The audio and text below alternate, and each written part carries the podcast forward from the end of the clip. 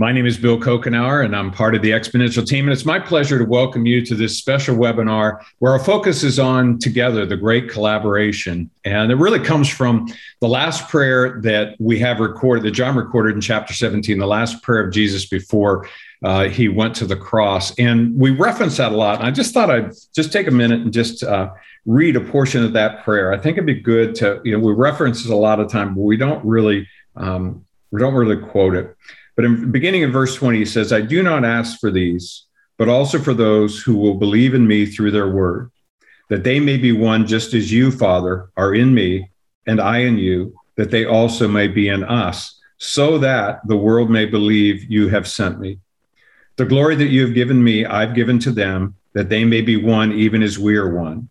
I and them, and you and me, that they may become perfectly one, so that the world may know that you have sent me and love them even as you've loved me. Because I just think it's just an amazing, you know, where we're given the certainly the great commandment to go, the great or the great commission to go, the great commandment to love, but uh, but really doing it together. And uh, today, so today specifically, we're going to dig into this idea of together as a network, and uh, we're really seeing some encouraging signs of churches coming together within cities for the sake of gospel saturation, and that's particularly true in San Diego, which is one of the least church cities in the U.S. Um, and uh, today we get to explore the story of the San Diego church planting movement to learn about how churches are rallying together there to start new churches through planting, campuses, mergers, and other ways. And I am excited to be joined by a couple of amazing uh, practitioners, Brandon Grant and Nathan Hawkins. Welcome, guys. Good to have you here. Hey, thanks for having us. Bill, it's great to be here. Nobody knows me as Nathan, though, so you got to refer to me as well, Chivo. Yeah, I know. It, it is. It, yeah, Chivo. it is Chivo. It, it is funny when you say Nathan because they go, uh, name something. And he goes, oh, Chivo. Yeah, I know who yeah. you I know well, I, I just, for those of you that don't know these guys, give you a little bit of background. Brandon is the founding and lead pastor of Rise City Church in Lakeside, California, which is a suburb in East County, San Diego. And Brandon and his family moved to Southern California from Illinois to start Rise City in 2013. Uh, Brandon's married to the love of his life, Jamie, and he's the father of four children Elise, Shepherd, Hope, and Connor. And uh, Nathan, or Chivo, as most of us know him, is the uh, West Regional Executive uh, where uh, for Stadia, where he uh, implements the overall strategy in the Western U.S., focusing on partner development, U.S. church planting, global church planting, and Stadia advancement. He also has firsthand U.S. church planting experience, having led a church plant relaunch in New Orleans post Katrina. And uh, as an adoptee and an adoptive father, Nathan Chivo's passionate about children who come from difficult backgrounds. Um, he and his wife have four young children. Uh, yeah, welcome, you guys. Good to have you here. Good to have you here.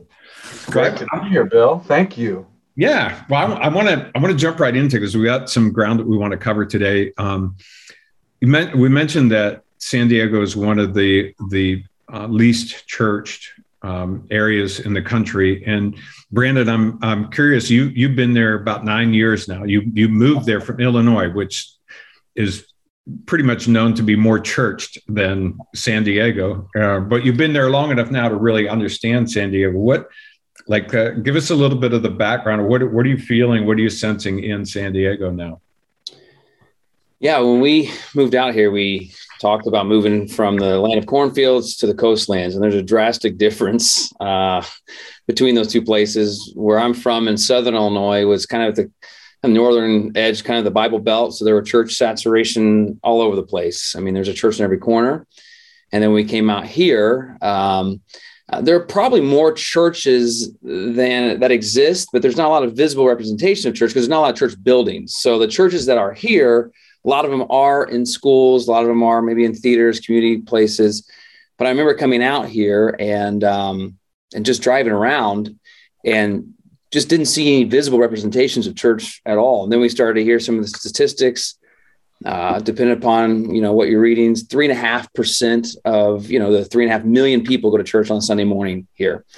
And uh, there's a, pastor well known out here named Miles McPherson, and uh, he pastors the Rock, and he always talks about even if even if 10% of the population of San Diego came to church, we don't have close to the square footage and all the facilities here that are churches or schools to even house that many people.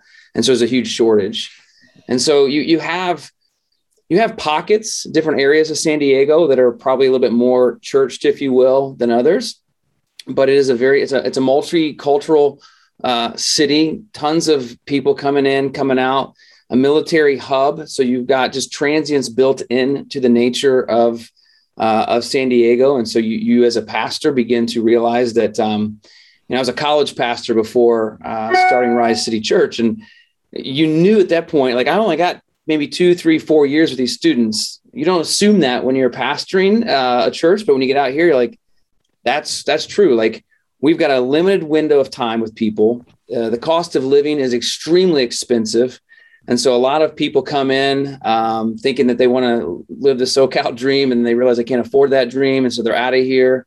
Uh, we're right, you know, on the, on the Mexican border. So there are a lot of immigration coming in and out. And so that, um, that, uh, that definitely impacts just the cultural climate. The political climate currently is getting impacted significantly. All these um, conversations surrounding you know migrants and, and everything else um, those aren't just news stories. Like when you live in san diego like they're right there with you.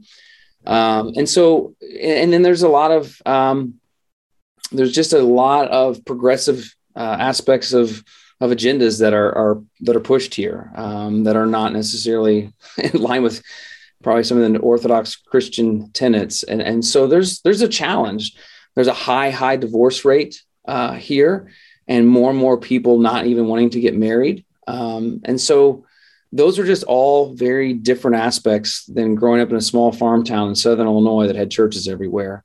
Um, I think probably the thing that's that's informed us most, my wife and I, just having school age kids. And when you live in a community that has various cultures and races and religious preferences or no, no preferences, there's no even assumed set of norms and values that everyone holds to. And so everyone's kind of jockeying for their way to be the way.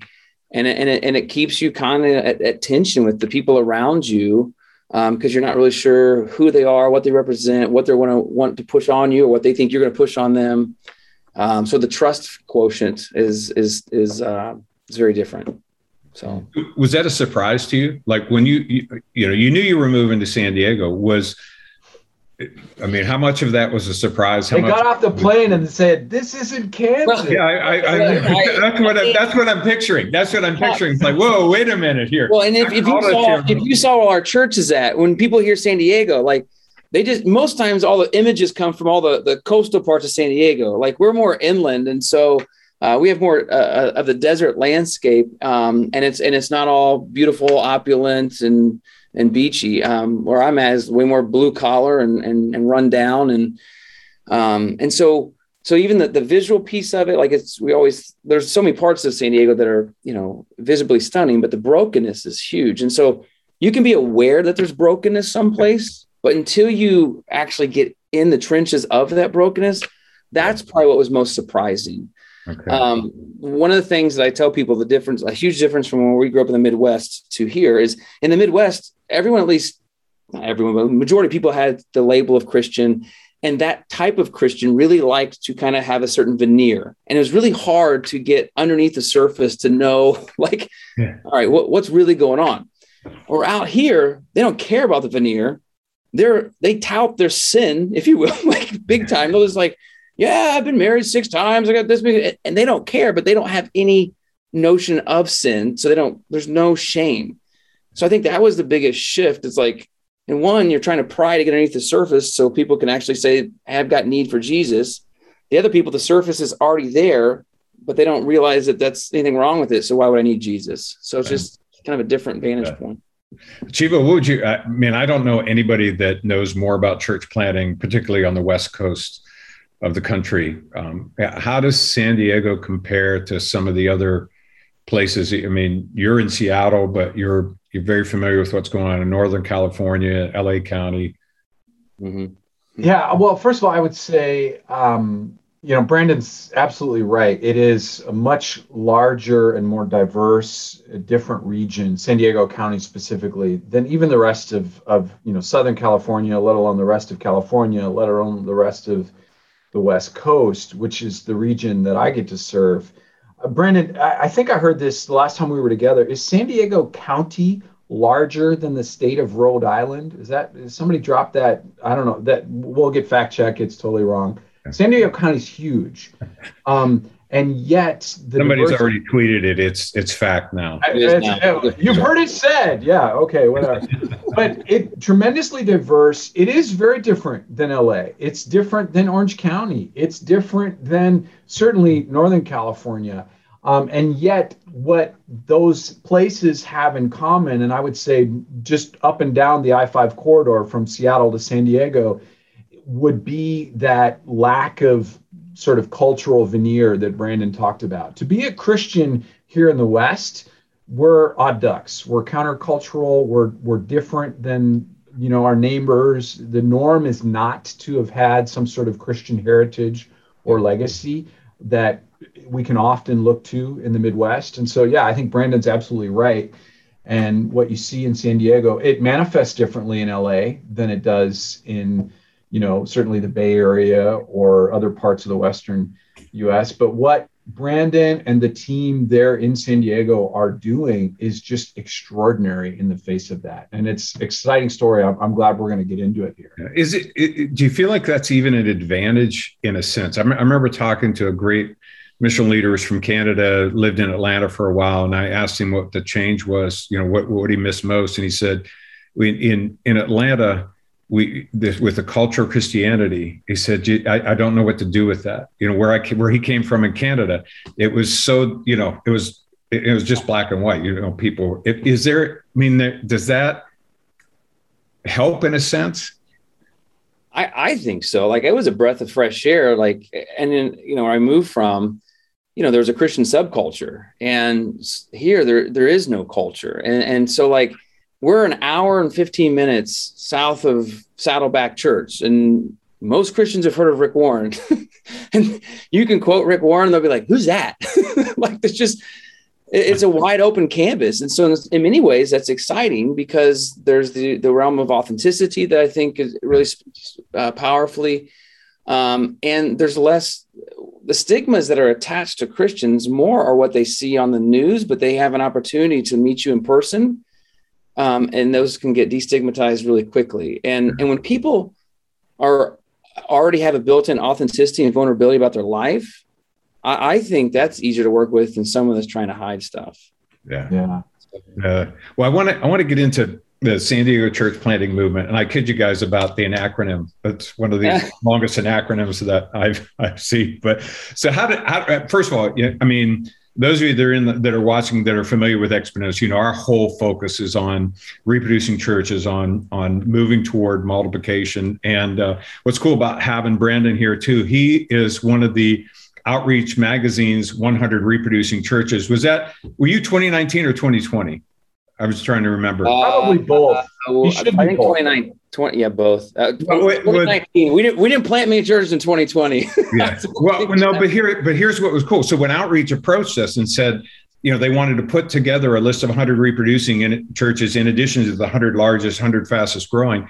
Two of the conditions we had were one, we weren't going to rank them; they were going to be alphabetical, and two, we were going to give them a brand new list every year because to us it was about building a community of reproducing churches. And uh, so you were in the inaugural list. So that's really cool. And and I think Jason has the link too. If, if you've not taken the uh, the assessment, there's a way to take the uh, the assessment there as well. But yeah, so, so you, what you did with the, the San Diego church planting movement, um, I, tell me about how that started. How that get started? Where did that? What was the genesis of that?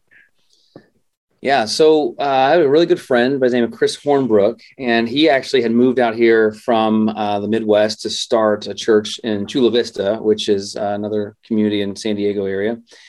And when he came out here, um, he very similar. His heart was gripped by seeing the lack of churches, and so he had a, a heartbeat and a vision to not just plant the church that he was planting, but to see a movement of, of church multiplication and planting And so he reached out to me a couple years after it started and said, Hey, I think we're at a place where um, we're, we're, ready to have our first church plant and love for you to consider having that happen. And in the process of him inviting me to come out and check out San Diego, uh, God God gave Chris a, a vision, and Chris uh, verbalized it as 10 10 10 to to see 10 reproducing churches planted in San Diego, 10 healthy reproducing churches planted internationally in a 10 year period. Chris hmm. shared that vision with a local businessman who God spurred his heart on, and he at that moment said, "I want to dedicate a million dollars to that vision."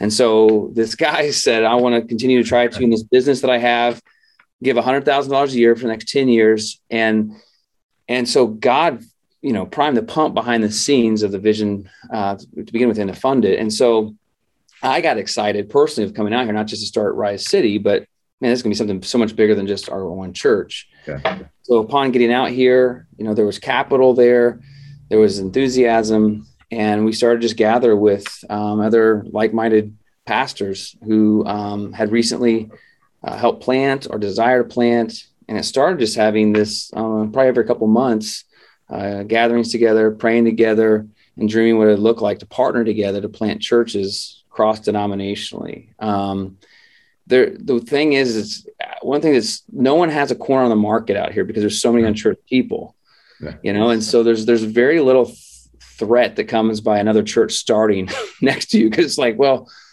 there's still there's just plenty of people. And so um, we we began to dream what that looked like.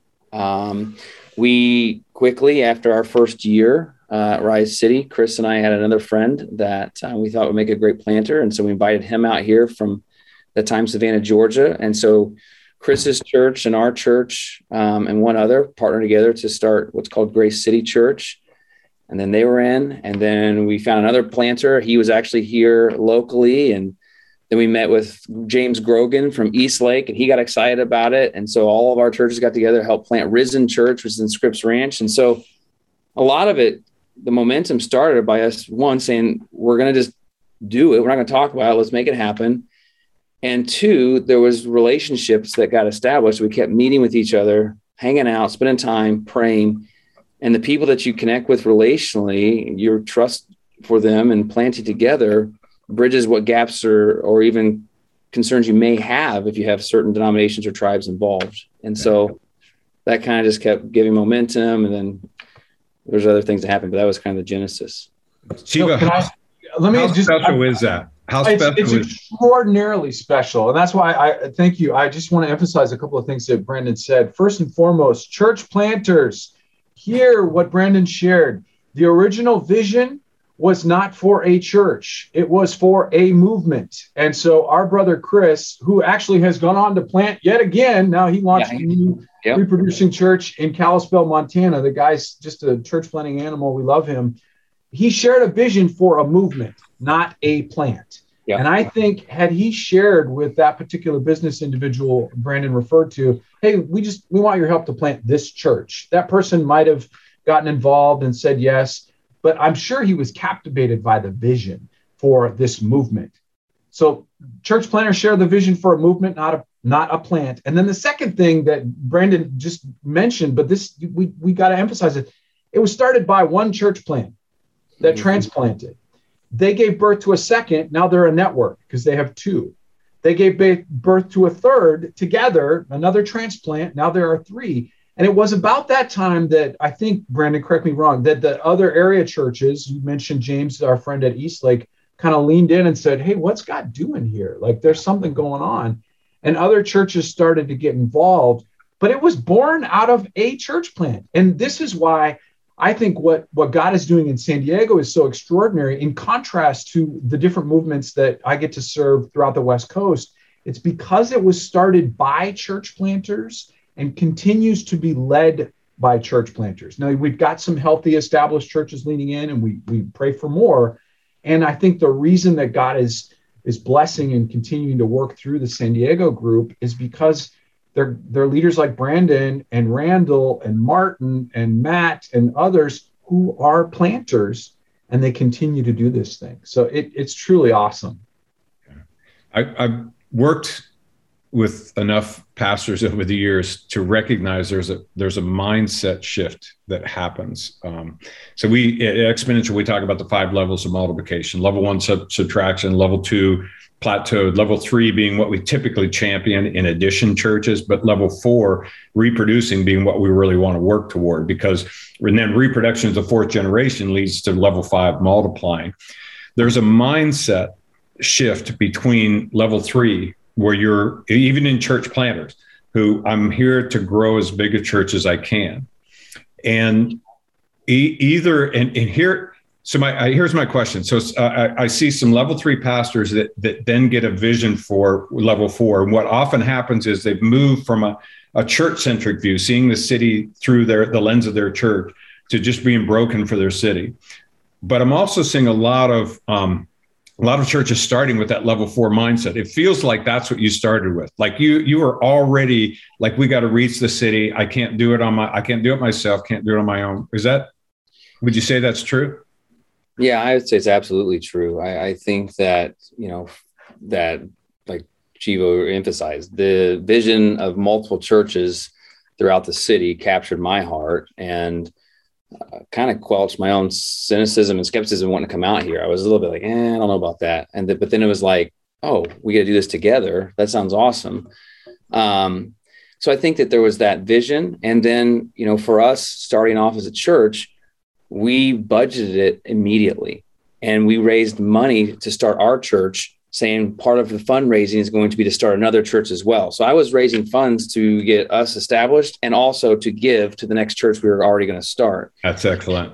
That's excellent. yeah. So when that was there, it already built into our fabric and framework the financial ability to say we're going to do this versus five years in saying, hey, we want to do this, but we're already financially committed to what we've already said yes to for our own church. Yeah. Yeah, that, it's interesting. Uh, some some pastors will say, "Well, when we get large enough, you know, then then we'll plant." And and and you you kind of never do. It's it's like asking a wealthy man, you know, how much is enough money? You know, and the answer is just a little more. You know, how how much do we need to be able? Yeah, and that commitment right from the beginning. So, what would you say to a pastor that uh, to a church planter, you know, who you know, again, the primary metric that we've given people in the U.S. is growing a large church, and the idea of of of even beginning with resources, setting aside resources for church planting is fights against that. You know, and there is a, there is a tension there. Did it, how did you deal with that tension, or what advice would you have for a church planter that um, that, that's getting ready to plant, that's hearing what you're saying today? Yeah, I mean, I think it's starting with a future picture in mind and then working backwards. Like if you were asked me coming out here from Illinois to California, optimal vision of what would happen and be like, man, I hope that we'd have a very thriving and healthy, successful church that's helped start other churches. Well, if we want to help start other churches, then how do we do that? And Jesus says you need to be faithful in the small things, and then I'll bestow more to you. So I might not be able to give as much as I want to give uh, someday, but I need to start today to make that happen to get to someday. Yeah. And I think that it's those basic building blocks that that we know i mean that if if we just start with that now it will grow and we'll be able to do more. But if but if i always excuse things to be someday then I, it's not going to happen. It, it just just not. And and there were definitely and have been moments where have been a challenge where we're outgrowing the school and we need to get a facility. And the facility is stinking expensive. We can't afford that. The only place we've got margin is in our generosity fund. And so we had to make some really hard moments where we chose to give life to something else versus to preserve our own. And i, I remember a, a, definitive moment for us at least rise city was like we we invited randall tanini to come out here to potentially help him start to plant this first church and at the same time, we were approached. Uh, you know, Stadia likes to to constantly push uh, church planting, which is great, and they had an international opportunity with Compassion International, and so we were given an opportunity to plant a church here in San Diego and one in Bolivia at the same time. And it's like we're we're a year old, like we're babies. We don't want babies giving birth to babies, much less two babies at the same time. Um, and our bank account you know, we had we were very fortunate because we were given a significant gift, you know, up front. And I think I don't know exact numbers, but we were probably had about 150 to 200 thousand dollars in the bank. And our hope was to be able to give 75,000 to Grace City and then Compassion cost $89,000 to do a plant. And we could partner with other people. And and and we are like, and we were growing and we're like, we need to figure out what we're gonna do about a space. And we had both these opportunities. I remember sitting with our management team and and and and them saying, well, we don't have to do all of this. We don't have to pay for all of this. And you can just choose one. And, and I think this this speaks to just the heart of God raising up a, an apostolic leader in Chris Hornbrook. He was on my management team and he said, he said, I don't think you do one. I think you do both. And I think generosity begets generosity. And I remember us being like, oh my gosh, here we go. And so we threw down, I think 150 of our $200,000 in the bank to plant two churches at the same time. And that catapulted us from that point because our people got excited. They loved to see how God had an expression of faith. And since then, I mean, it just really has. I mean, we've been able to plant nine churches in San Diego and a couple international. Like it's just, but that yeah. moment of saying okay. this is what we're going to be about is really what was definitive for us. Man, I so appreciate you sharing that story. And I hope if you're a church planter that you caught that. And I appreciate you being authentic about the about the tension in doing that. And the man, that's that's so so cool. Chivo, let me offer a word of encouragement to the regular leaders because we know Brandon is an extraordinary leader, a faith-filled leader. The person listening to this podcast right now or the stream going, "Well, I don't have two hundred thousand dollars in the bank. How am I supposed?" We got twenty bucks. We got twenty bucks, right? We okay. got twenty bucks. there's a reason. There's a reason, and and Brandon illustrates this so beautifully. There's a reason that Stadia encourages planters to invest in the kingdom from the jump from the get go. We used to require it. We no longer do. Brandon is one of many who have said, yeah, we're going to continue, even though it's no longer required. We're grateful for that. Obviously, God's blessing and honoring that. But we tell every church planner we work with, you need to set aside resources for the kingdom from the jump. You can't wait till a certain season. But let's be clear there's lots of types of resources. So maybe you're not sitting on a couple hundred thousand dollars cash. You do have time and you have talent. And Brandon's willingness to invest his time, his leadership capital, his willingness to lead this movement, to serve with other church planters, to get together with them and to encourage them and to support them, to coach them. That's a huge investment of his time that a lot of people can do that maybe they're not sitting on the cash, but they're like, I could invest some time. Or I got to be careful with my fingers here. Talent is another one. Um, how do we invest talent? What do we mean by that? Well, oftentimes that's people. That's sharing people, whether they serve as scaffolding for a season or whether they're a part of a launch team. I mean, we don't want the, the mother to give birth and and to suffer and you know hemorrhage and you know bleed out, but at the same time, a part of her goes with the baby. And Brandon has done that now. Rise City has sent out people on more than one occasion, and they continue to do that. And a lot of churches or church planners might be terrified. Oh my gosh, we just have this many people. We can't do that. Well, what if what if they did it, you know, just for a, a short time? Or what if they just leaned in and said, "Hey, we're gonna we're gonna help this new church plant with this particular ministry for this season, or we're gonna we're gonna provide a worship team, or we're gonna staff their children's ministry, or we're gonna bless their community for whatever." You don't have to join their church, but you could share that resource of your community. I mean, those are three ways that we invite church planners to invest. It's not only financial. Rise City has done all three, and the result is this movement that we see God leading in in San Diego. And that's what's cool about a network is you're you're close enough that yeah. you can that you can you know take care of their children's department, provide a worship team, that sort of thing. Yeah, exactly. And I would I would add, we were fortunate too. There was a local church in the community that we started that allowed my wife and I to go up on stage and there are three services. And he said, We believe there needs to be new churches. And so we're looking for, he called it a SWAT team, servants, willing, and temporary. And he said, And I fully know that some of you are going to become SWAT team members and not SWAT team members. Um, and he said, I'm fine with that as long as you keep giving the money to here. you know, but, um, but when those types of things also, when, when you have kindness and generosity and a kingdom mindset enacted upon you, I mean, how can you not do likewise? Like I would, I just can't imagine standing before God with the things that have happened in, in our story, and to say, yeah, I didn't replicate that. You know, like it's the it's the the parable of the one who you know was received the the mercy from the king, and he's like, then he went and try to get all the debts himself, and it's like, I can't do that, you know, and yeah. but yeah, so we've been very fortunate to have people be very kind to us too.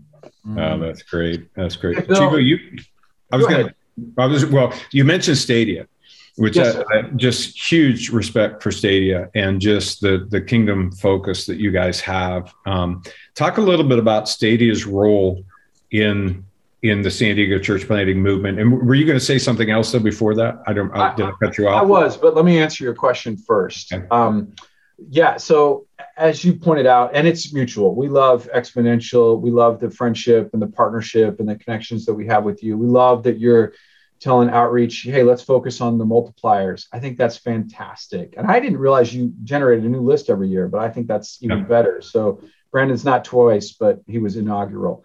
Um, of course, we so Stadia, the, the ministry that I serve, we're non-denominational, para, I like to say pro church. Um, because we exist for the church. And so we've been privileged to be involved in this movement, particularly here in San Diego, from the Genesis. So the very first church planner that moved out, uh, Brandon referred to our brother Chris Hornbrook. Uh, Stadia got to be involved in helping them get launched, helping start Momentum Christian Church, which is the church that he planted. So we assessed them, we provided coaching, training, and all the services that Stadia does. Um, and so, because of that relationship, we got to be involved with Brandon, we got to be involved with Randall, and so many others, and continue to be. So, we are one of several uh, ministries, players that believe in what God's doing in that movement. There's several others as well. We have our friends from New Thing. We have uh, uh, uh, Gateway. Uh, who else is involved? There's there's several other groups that are involved in SDCPM. Stadia comes alongside and says to all of those churches, many of whom now come from different backgrounds, uh, you know, denominations, networks, and we say, hey, here's a toolbox. Here's a suite of tools that Brandon can use, that James can use, that Randall can use for the leaders that they are developing. So they don't have to reinvent the wheel. We've paid a lot of dumb tax. You can stand on the shoulders of those who've gone before us, and Stadia will serve them. No strings attached, no obligation. They don't belong to us. We believe in them, and then we get to continue to partner. So I love hanging out with Brandon and the other leaders. I'm looking forward to the exponential gathering here in a couple of weeks where we'll all be together. We're going to have a little party and we're going to invite folks to, to come. And it's just awesome to, to serve that movement. And maybe I'll interject the other comment I was going to offer. And, and I, I just, I love, Bill, that you started us with Jesus' prayer in John 17. We talk about the great collaboration, but we when we don't read the text, we miss what's so critical there. And I think the two most critical words in that passage are so that. Unity has a purpose, it's mission. And so that's what San Diego church planting movement's about. It's these leaders are unifying for the sake of mission. It's not just, yay, kumbaya, we all get along and God's doing something in our city.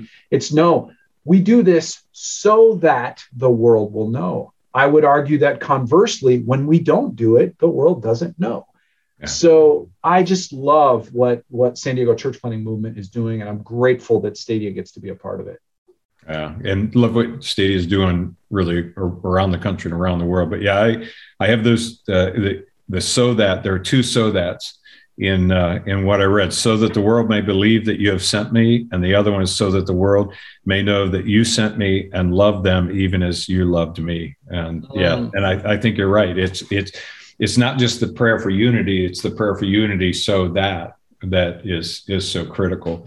Um, mm-hmm. Um, Brandon, um, what are uh, what are some of the ways that churches participate in church planting? In yeah, um, I mean we when we looked at this, we felt like it was really important because we we look at we look at um, the the passage in Corinthians talks about the, you know there's one body many parts. And we kind of look at that through the lens of churches. Like not all not one church is supposed to serve all functions but like this church might be the leg this church might be a finger this church might be you know a kneecap. I, I don't know. So like everybody has different each church has different things that they're really good at or that God has graced them to be effective in and so we try to, first off, with each church that comes in, ask them, what do you feel like God has equipped you as a church to really offer to the church planters or the church planting movement? and and some would say you know uh, we don't have a lot of like disposable cash but we got a lot of like great people who can mentor um, we've we've got tons of equipment that we continue to upgrade every year and we got a closet full of equipment um, we actually have connections to a couple different residences that we can put church planters in and do residencies with. I mean, there's there's different things, and so we try to ask each church what they feel like God's equipped them to bring to the table, mm-hmm. and we say that that type of investment, whatever that is, is is you contributing to church planting. So now your contribution becomes a part of the general story that you can tell your church that you're a church planting church and a kingdom minded church in that. Um, and so, you know, we try to on a financial threshold ask like, what does it look like to jump in, if you could get five thousand dollars, is kind of like our, our baseline entry, say to a church plant over over a three year period, because most planters raise about in that that vicinity. So you're talking about you know fifteen hundred a year, um, and so we, we do put that number in front of people, but then we also start to to ask them about different resources, different people, different opportunities, and all of those um, are included. Uh, when it comes to the formation of like the management team, um, which generally rallies around a planter. There, there currently is more of a financial uh, investments uh, threshold that kind of gets you at a seated table to kind of really speak into the overall part of the church. Um, but we try to welcome all aspects because this is there's just so many different things that churches all bring to the table. The, the other thing I love about that is, you know, I, I just I can't picture, you know, God looking down and at all the individual churches in San Diego but sees the church in San Diego, you know, and and I really think I, I think you know I mean, we talk about level four, level five, you know, in the reproduction. I think we're going to see level five areas, level five communities, level five cities, because there's this ecosystem that of of church planting, of of launching even everyday life Christ followers into businesses mission and you know and all kinds of things. Um, we I have a question that came in that said uh, it sounds like you build sizable churches because it, it, it, sounds like maybe it's a launch large sort of approach and, and you can correct that if it's not and and the, so the question is how do you keep them discipling and multiplying i've seen many times where there where the more the more parking spots there are the fewer disciples there are. And so uh, so yeah speak a little bit about to kind of the, the the approach that you take to church planting but then also the intentionality on disciple making Brandon, let me take the first part. You you you think about the discipling because that's the tricky part. I'm going to tee that up for you. Um, I'm so glad that this person asked that question because based on what we've shared, it could sound like um, this movement or Stadia by extension is only interested in one model. Um, we, are referring to it now as sort of the prevailing model, that which a lot of people are familiar with. You called it launch large. Um, that is a model that God still works through and we celebrate where that happens. And Stadia is model agnostic. We're married to the mission. So we celebrate and are supportive of micro church movements, of digital churches, of multi site campus, all sorts of different models or expressions of the church, not all of which are this launch large model that increasingly may or may not resonate as well here in the West as it might in other parts of the country. So, ergo, the, the focus on making disciples and you know out of that churches are born but yeah at the end of the day we we say we're into disciple making and and trusting that the church. Now how do we do that? That's where brandon can speak. He, he, did tee he teed that up for you. There you go. Yeah thanks for uh, i might swing and a miss on this one. Um, I mean, I, I, would say like that's a hard question because we still have autonomy of leadership. Um, the uh, the pastor and, and, the way that God has envisioned, uh, given him a vision to or she to to start that church. There's different types of disciple making models and modes and things like that. So, like, if you were to ask me personally, you know, Rise City has has grown. Um, but the systems that we put in place before we had a person all were etched in trying to make sure that discipleship was at the heart of it and and and you know spiritual formation and so I think a lot of times that's one of the things I'm thankful for Stadia is, you know, when they do kind of a lot of resources more than like, hey, here's a here's a cash gift, but it's a resource. And so we had to work through like creating our systems before we planted of, of who we're trying to become. Like, what is your DDP, like your definition of a discipled person? And if that's your outcome, then how do we get there and work backwards? And I think a lot of planters spend a lot of time on the front end thinking about their programs, thinking about their sermons, and thinking about all these other things, but they don't really work through systems. And if systems are prayerfully thought through and studied, and, and you say, this is what we feel like is going to work best in our context, then generally they, they have scalability. Um, so, like, we put men and, and women in place that give us accountability towards like the level of disciple making that we find going in our community. We we gauge a part of our disciple making off are they willing to become multipliers? And so if we don't have a lot of people and we start churches leave and say we'll go help you start the church we've we've fallen short in our disciple making process. Um, but that's that's things that we've created in our own um, in our own kind of wineskin here at rise city but but like uh, some of the other churches that we've helped plant they haven't grown numerically to the size that we are, but but they they've they've started from the very beginning to be committed to to be multiplying, to be investing, and so we don't we don't really care if I mean we care, but we don't. It's not the goal of like this church is going to be big. It's like they're going to continue to make disciples and send them out and invest in them, and th- and that becomes our our rubric. And if one gets big, then okay, just I hope they I hope they're still being conscious of multiplying. If one stays small, that's fine. They, they I mean that there's nothing wrong with that. And so I think that the, the, the part of the question that maybe rubbed me a little bit was about parking lot size or something like that.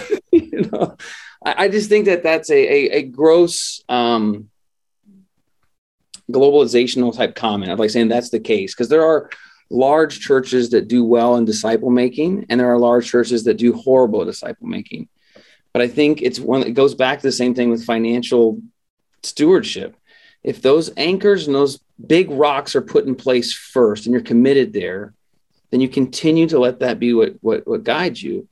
And we did. We spent a ton of time doing those big rocks and we go back and evaluate them all the time. And so I think that even though we've gotten bigger, yeah. Do people know less people here? Yeah. And so it used to be like we say, man, we want to be a place where everybody knows someone. And now we're like, eh, or, or, everybody knows everyone. And now we're like, no, now it's going to be a place where everyone can know someone, you know? but it's still relationally connected. Um, and then so we we worked through, you know, it was like I got to invest with all the people or a couple people. And now we now I'm pouring into others who are pouring into those people. And so you just it's got to be scalable, but it's it's possible. Brandon, I, I think you did a great job answering that question because at the heart of your question, what I heard, or rather your response, was intentionality. It's yeah. it's you you talked about it's not something that we're like, oh, we're gonna start a service and gather people and then we'll make disciples. You guys were intentional about disciple making before Rise City ever went public. In fact, I don't know this about your story, but I know many of the churches that we get to serve, Stadia, um, they're baptizing people long before they ever gather publicly.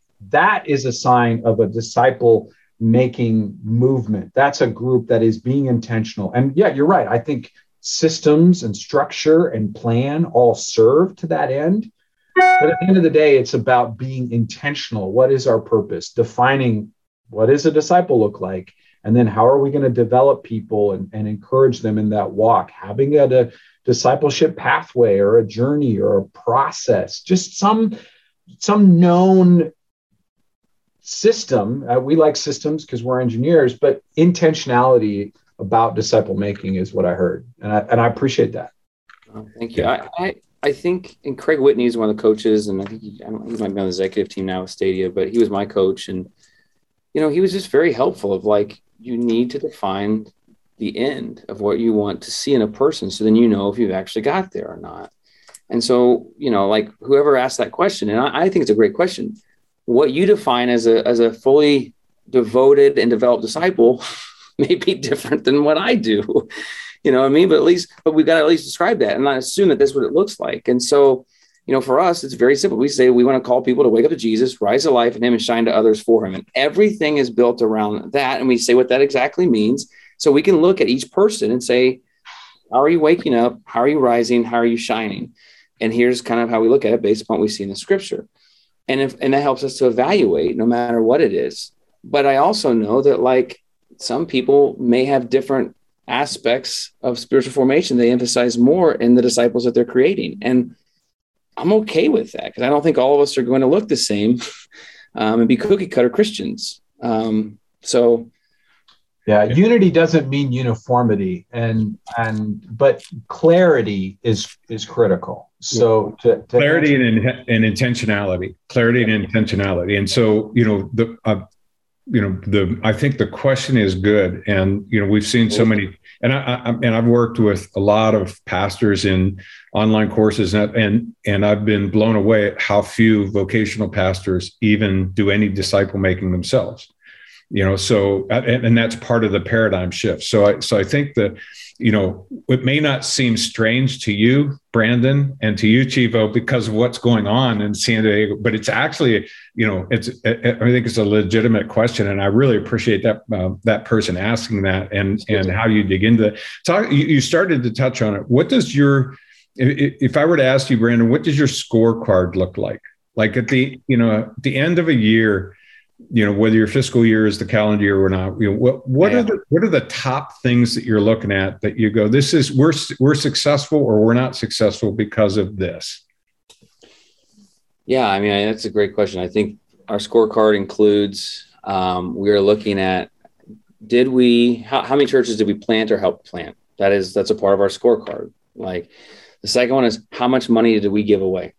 And did we increase it by at least a percentage hopefully this last year Hmm. Um, we ask how many people are involved in groups is number three, that they are somehow in a community of, of faith. Um, and we look at baptisms because then that might be an indication to us of people that are crossing the line of faith or making that next step. And then, you know, our our last one is attendance, but we really just don't. I mean, I'm just like anybody else. I'd much rather preach to a full room, but I just don't think that matters a lot in spiritual formation. So those those four above are what, what we look at consistently.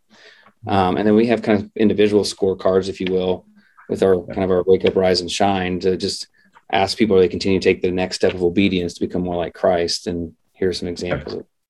Well, I, I, suspected that. And that's the reason I asked the question because that's that's one of the big differences we see between level three and level four is that they're that level three, the primary metrics of success around addition accumulation, you know, attendance, giving, um, you know, whatever it might be, all of which are, are good things to measure. But when, when, when I see a level four church, it typically will be just like around sending and releasing. How many mm-hmm. churches are we planning? How many people are we sending? How much money are we sending? Or uh, sometimes it'll be a, a, a community transformation you know, we feel like God, uh, Ralph Moore will tell you, um, they felt like they were supposed to reach a certain percentage of Honolulu in 10 years. And, and it took him 11 years, but that was the thing that opened him up. And that scorecard, man, and, and I tell people if it's going to be anything other than addition accumulation, you have to nail it down. You know, I mean, you have to, you know, you, because all of the, I mean, all of the pools back to the addition, you know, yeah. I mean, yeah, it's just so. It, so the yeah. movement, this Brandon, I think what you shared was Rise City specific, but the movement, San Diego yeah. Church Planting movement, yeah. uh, talks about changing the spiritual landscape of San Diego County. Mm-hmm. That's a big, hairy, audacious goal, and it's one that no individual church can do, but collectively they're seeing that. And so the, one of the things I love about the leaders that Brandon works with is they celebrate one another they celebrate when God is growing through the church, you know, in a different neighborhood or a different community or, or just even a different congregation. Maybe they're neighbors, but they're different expressions of the church. They celebrate that. And that I think serves to unify the body. And they say, okay, we're not in competition with that church or this church. No, no, no. My pastor just prayed for them. Oh, we're on the same team. Like we're Team Jesus here in San Diego and that starts to change the culture and and now suddenly the church in san diego the way that they keep score as a movement is not how big is rise city but how many people of faith are there in san diego county and when that number goes up that's what their movement celebrates not oh yay you know rise city was a part of baptizing x number of people and they helped plant x number of church. praise god for that. As a movement they're celebrating what god's doing in their city through yeah. all of the church. Yeah. Amen. That's great. That's great. Well i want i want to hit on um, uh, brandon your part of your story is uh, a merger. Yeah. And mergers are you know um, even even pre-covid were kind of on the rise here. Can you talk a little bit about that, how that merger has impacted the church planting movement in San Diego? Yeah, we started off in a um, an elementary school, and after a couple years, we were running out of space, and uh, we were approached by uh, another church in the neighboring community. Uh, a lot of cool kind of background God stories on that of how just feel like God kind of put a ball on the tee and just said swing. Like he orchestrated a lot of it, but but really this this church, Harvest Church, pastored by Mike Crandall, uh, he'd been here for 25 years. Um, they had a paid off 30,000 square foot facility that they were having about 100 to 150 people coming in, um, and they just felt like they weren't maximizing the kingdom potential of it.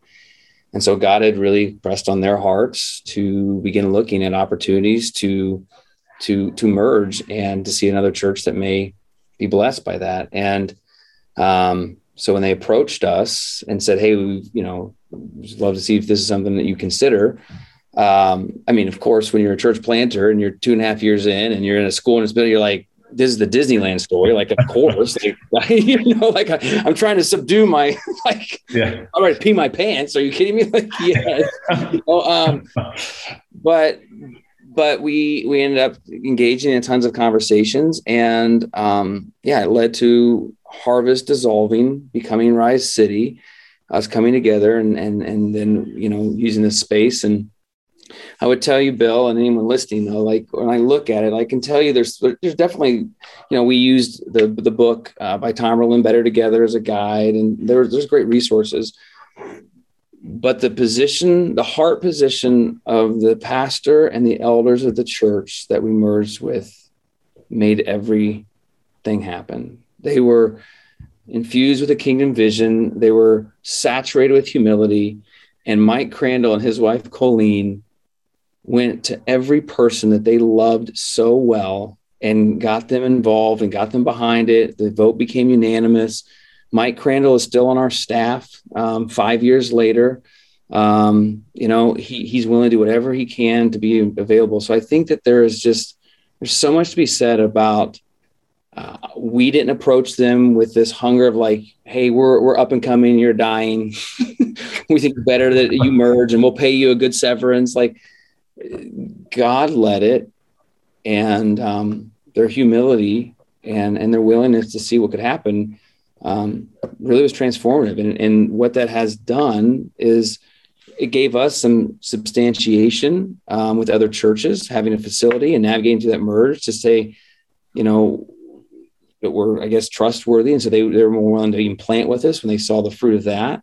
Um, it's created a, an actual physical space for us to gather pastors and planters here to do assessments and all those things. And so it's been pretty remarkable. Um, but I, I, I can't say enough about Mike and Colleen Crandall and those seven elders. How powerful is a kingdom vision? Again, not not seeing that, not seeing it through the lens of your church, but allowing God to give you a kingdom perspective of the city. Man, that's yeah, that is that's so cool. That's I so would cool. echo and affirm everything Brandon said about Mike and being a kingdom-minded leader. And oftentimes, you know, we get churches that approach us as Stadia and say, "Hey, would you help us resurrect or relaunch or whatever?" You know, we we have this facility that we're not stewarding or whatever.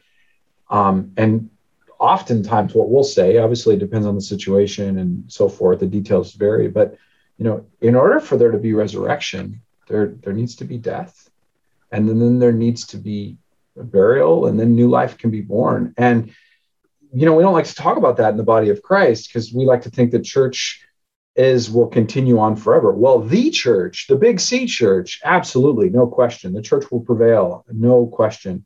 But individual expressions of the church are were a part of the body, to Brandon's point earlier. And we you know go through a natural life cycle and so the the kingdom mindedness the humility i mean that's not every church's story but for a church to pray through that and to consider that i mean particularly now in this season we're coming out of covid lord hear our prayer that there might be other churches listening that are in that. And to have that sort of spirit of humility to say you know what we have this kingdom resource that's not maybe you know meeting its full potential. Is there a leader that you know we could partner with and see new life be born out of? It's just an amazing kingdom story. And i think about how many more people will know yeah. because of what yeah. What and, and yeah. if I could add this, I, I, if there is somebody out there that's a that's a, a planter, and their church is growing, you know what happens is is one you, you start to see the growth you get confident what god's doing you're excited um, there's opportunities to come and hey we're one of the 100 reproducing churches in the country like we're a big deal now you know all that kind of stuff and what you can do when you start seeing these other churches that are pastored by people who have been long standing in their faith but there's not as many people in it but they got a facility you can quickly look through the lens of thinking that you've got to figure it out and they're just they just they just haven't progressed with the times. And if you treat them that way you don't ever deserve to have that that facility. And what i've learned and I, and I get emotional because I think what I've learned is when I when we first merged, like I looked a little bit. I mean, I knew how to like. You know, I'm a three on the enneagram. I know how to like work these things. Like, I, I look. I, I, knew how to treat him well, but I still in my heart like look, hey, you should, if you'd have pastored better, this wouldn't happen. Five years later with him around me, he's the grandpa to everyone on our staff. He's the best Christian I know, and shame on me. God, for a period, had him lead 200 people faithfully who loved Jesus like crazy and were willing to like lay down their rights to vote unanimously for a new expression of life. That's that's a scorecard that I don't think anybody can really keep up with and like I'm passionate with that because I I I, I have conviction in my own heart what happened um, internally, but I look at him. He is a he and his they are heroes. Yeah. So. Yeah. That's Man. beautiful. That that is so beautiful. I appreciate that tribute. I I've I do have one more question for you guys, but before I do, I want to um, just let people know that you guys are actually doing an equipping lab um, next week. In fact, we've got three conferences next week. Bay Area, and then SoCal, the SoCal Regional Conference, and then Exponential Espanol also uh, down there next week. But uh, yeah, these guys are going to be doing um, an equipping lab at the SoCal Regional Conference at East Lake Church, James Grogan's church that they mentioned uh, earlier, part of the San Diego church planting movement. And it's going to be on highlighting a, uh, creating a culture of multiplication in your church and your city. And uh, some of the topics they're going to hit on how to find and train pastors and pastors and residents, fundraising for church multiplication, starting a movement in your city. So that's it's going to be an amazing, really an amazing equipping lab. And so I um, and and if, if you've been part of this call for the last hour, you know that this is that's something that you want to be a part of. And so uh, one other thing that I would mention, we've got learning communities, uh, multipliers learning communities that uh, that will be up in Seattle the middle of uh, November, and then uh, the second gatherings with the Kansas City Underground in January, and the third gathering is uh, at, at, Mercy Road uh, in Indianapolis, and we have. A, just a couple of spots left in the emerging leader cohort and in the future church planter cohort. And we have grants that so if you're a future church planter, church planting is in your future and you've not yet planted, the grant covers your entire tuition. All you need to cover is your is your travel costs. If you're an emerging leader, it cover the grant covers half your tuition, so you would just pay 750 plus your travel costs. And we just got a couple more spots left, so I wanted to to mention that be uh, before we went because those, that's those are amazing opportunities, and we want to be sure that we use up uh, those grants as well. And I'm looking forward to seeing you guys. But just before we go, your advice, and, and, and I hesitate to say post COVID because every, you know, I was, I was telling you guys earlier, you know, in May of 2020, I moved an event to August of 2020, thinking surely that would be out beyond COVID. So, and and and I do think there are ramifications from the last 18 months that are going to impact us. You know, I think it's going to be five, 10 years down the road before we fully understand it. But what advice do you have for pastors? You know, now, I mean, this is this has been a difficult time And and and you each have a. I'd be curious to hear from both of you because you you each have a, a different perspective on this. Chivo, you go. well, uh, thank you for letting me go first because I'm I'm going to pick the low hanging fruit. Then, um, don't go alone. Link up with other leaders.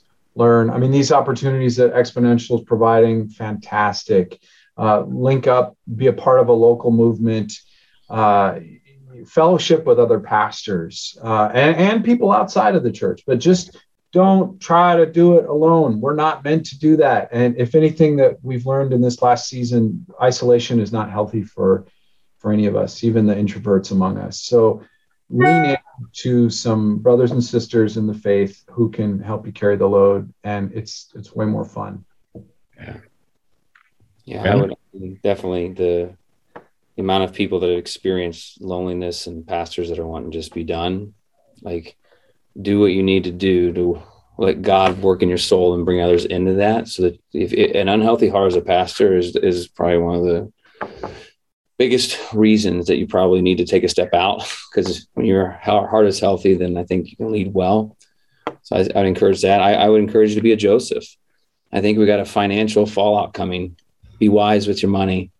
Um, save and, and and be generous. But I think I think there's that coming, and don't give up gathering with people. I know that I, and, and Stadia probably wouldn't like me saying this, and everything's digital, but I, I am not a digital person, and I just believe the best expression of the church is incarnational, and the church will shine absolutely the brightest when everybody's moving behind screens, when actually people get experience real life, flesh and blood. So I think that Hebrews passage of not giving up gathering assembly is huge because what you're doing um, is actually now becoming culture countercultural and it's going to shine bright. Yeah. How powerful is it for you to have been part of a network before this hit? You know? it was huge. I mean, it was huge from like the pastors to be able to connect with them, uh, being connected with an organization like Stadia who check in on you, like just knowing you're not alone. Um, it was a big deal, and and to be able to you know, there, there's times you want to celebrate together, and there's also times it's necessary to be able to commiserate. and yep. and that grieving with other people going through it together was very uh, helpful and uh, healing. Yeah. So. Guys, man, thank you so much for investing in the people that have been on this call and that will watch it later. Um, it's been, it really has been fun to be with you. And uh, it's been a blessing to me well. Look forward to, to seeing you guys in person next week. Yeah. The SoCal Regional Conference. Yeah. So. Thank you, Bill. Can't wait. Thank you, Bill. Thank you, Exponential. Thanks, Brandon. Always good to be with you, brother.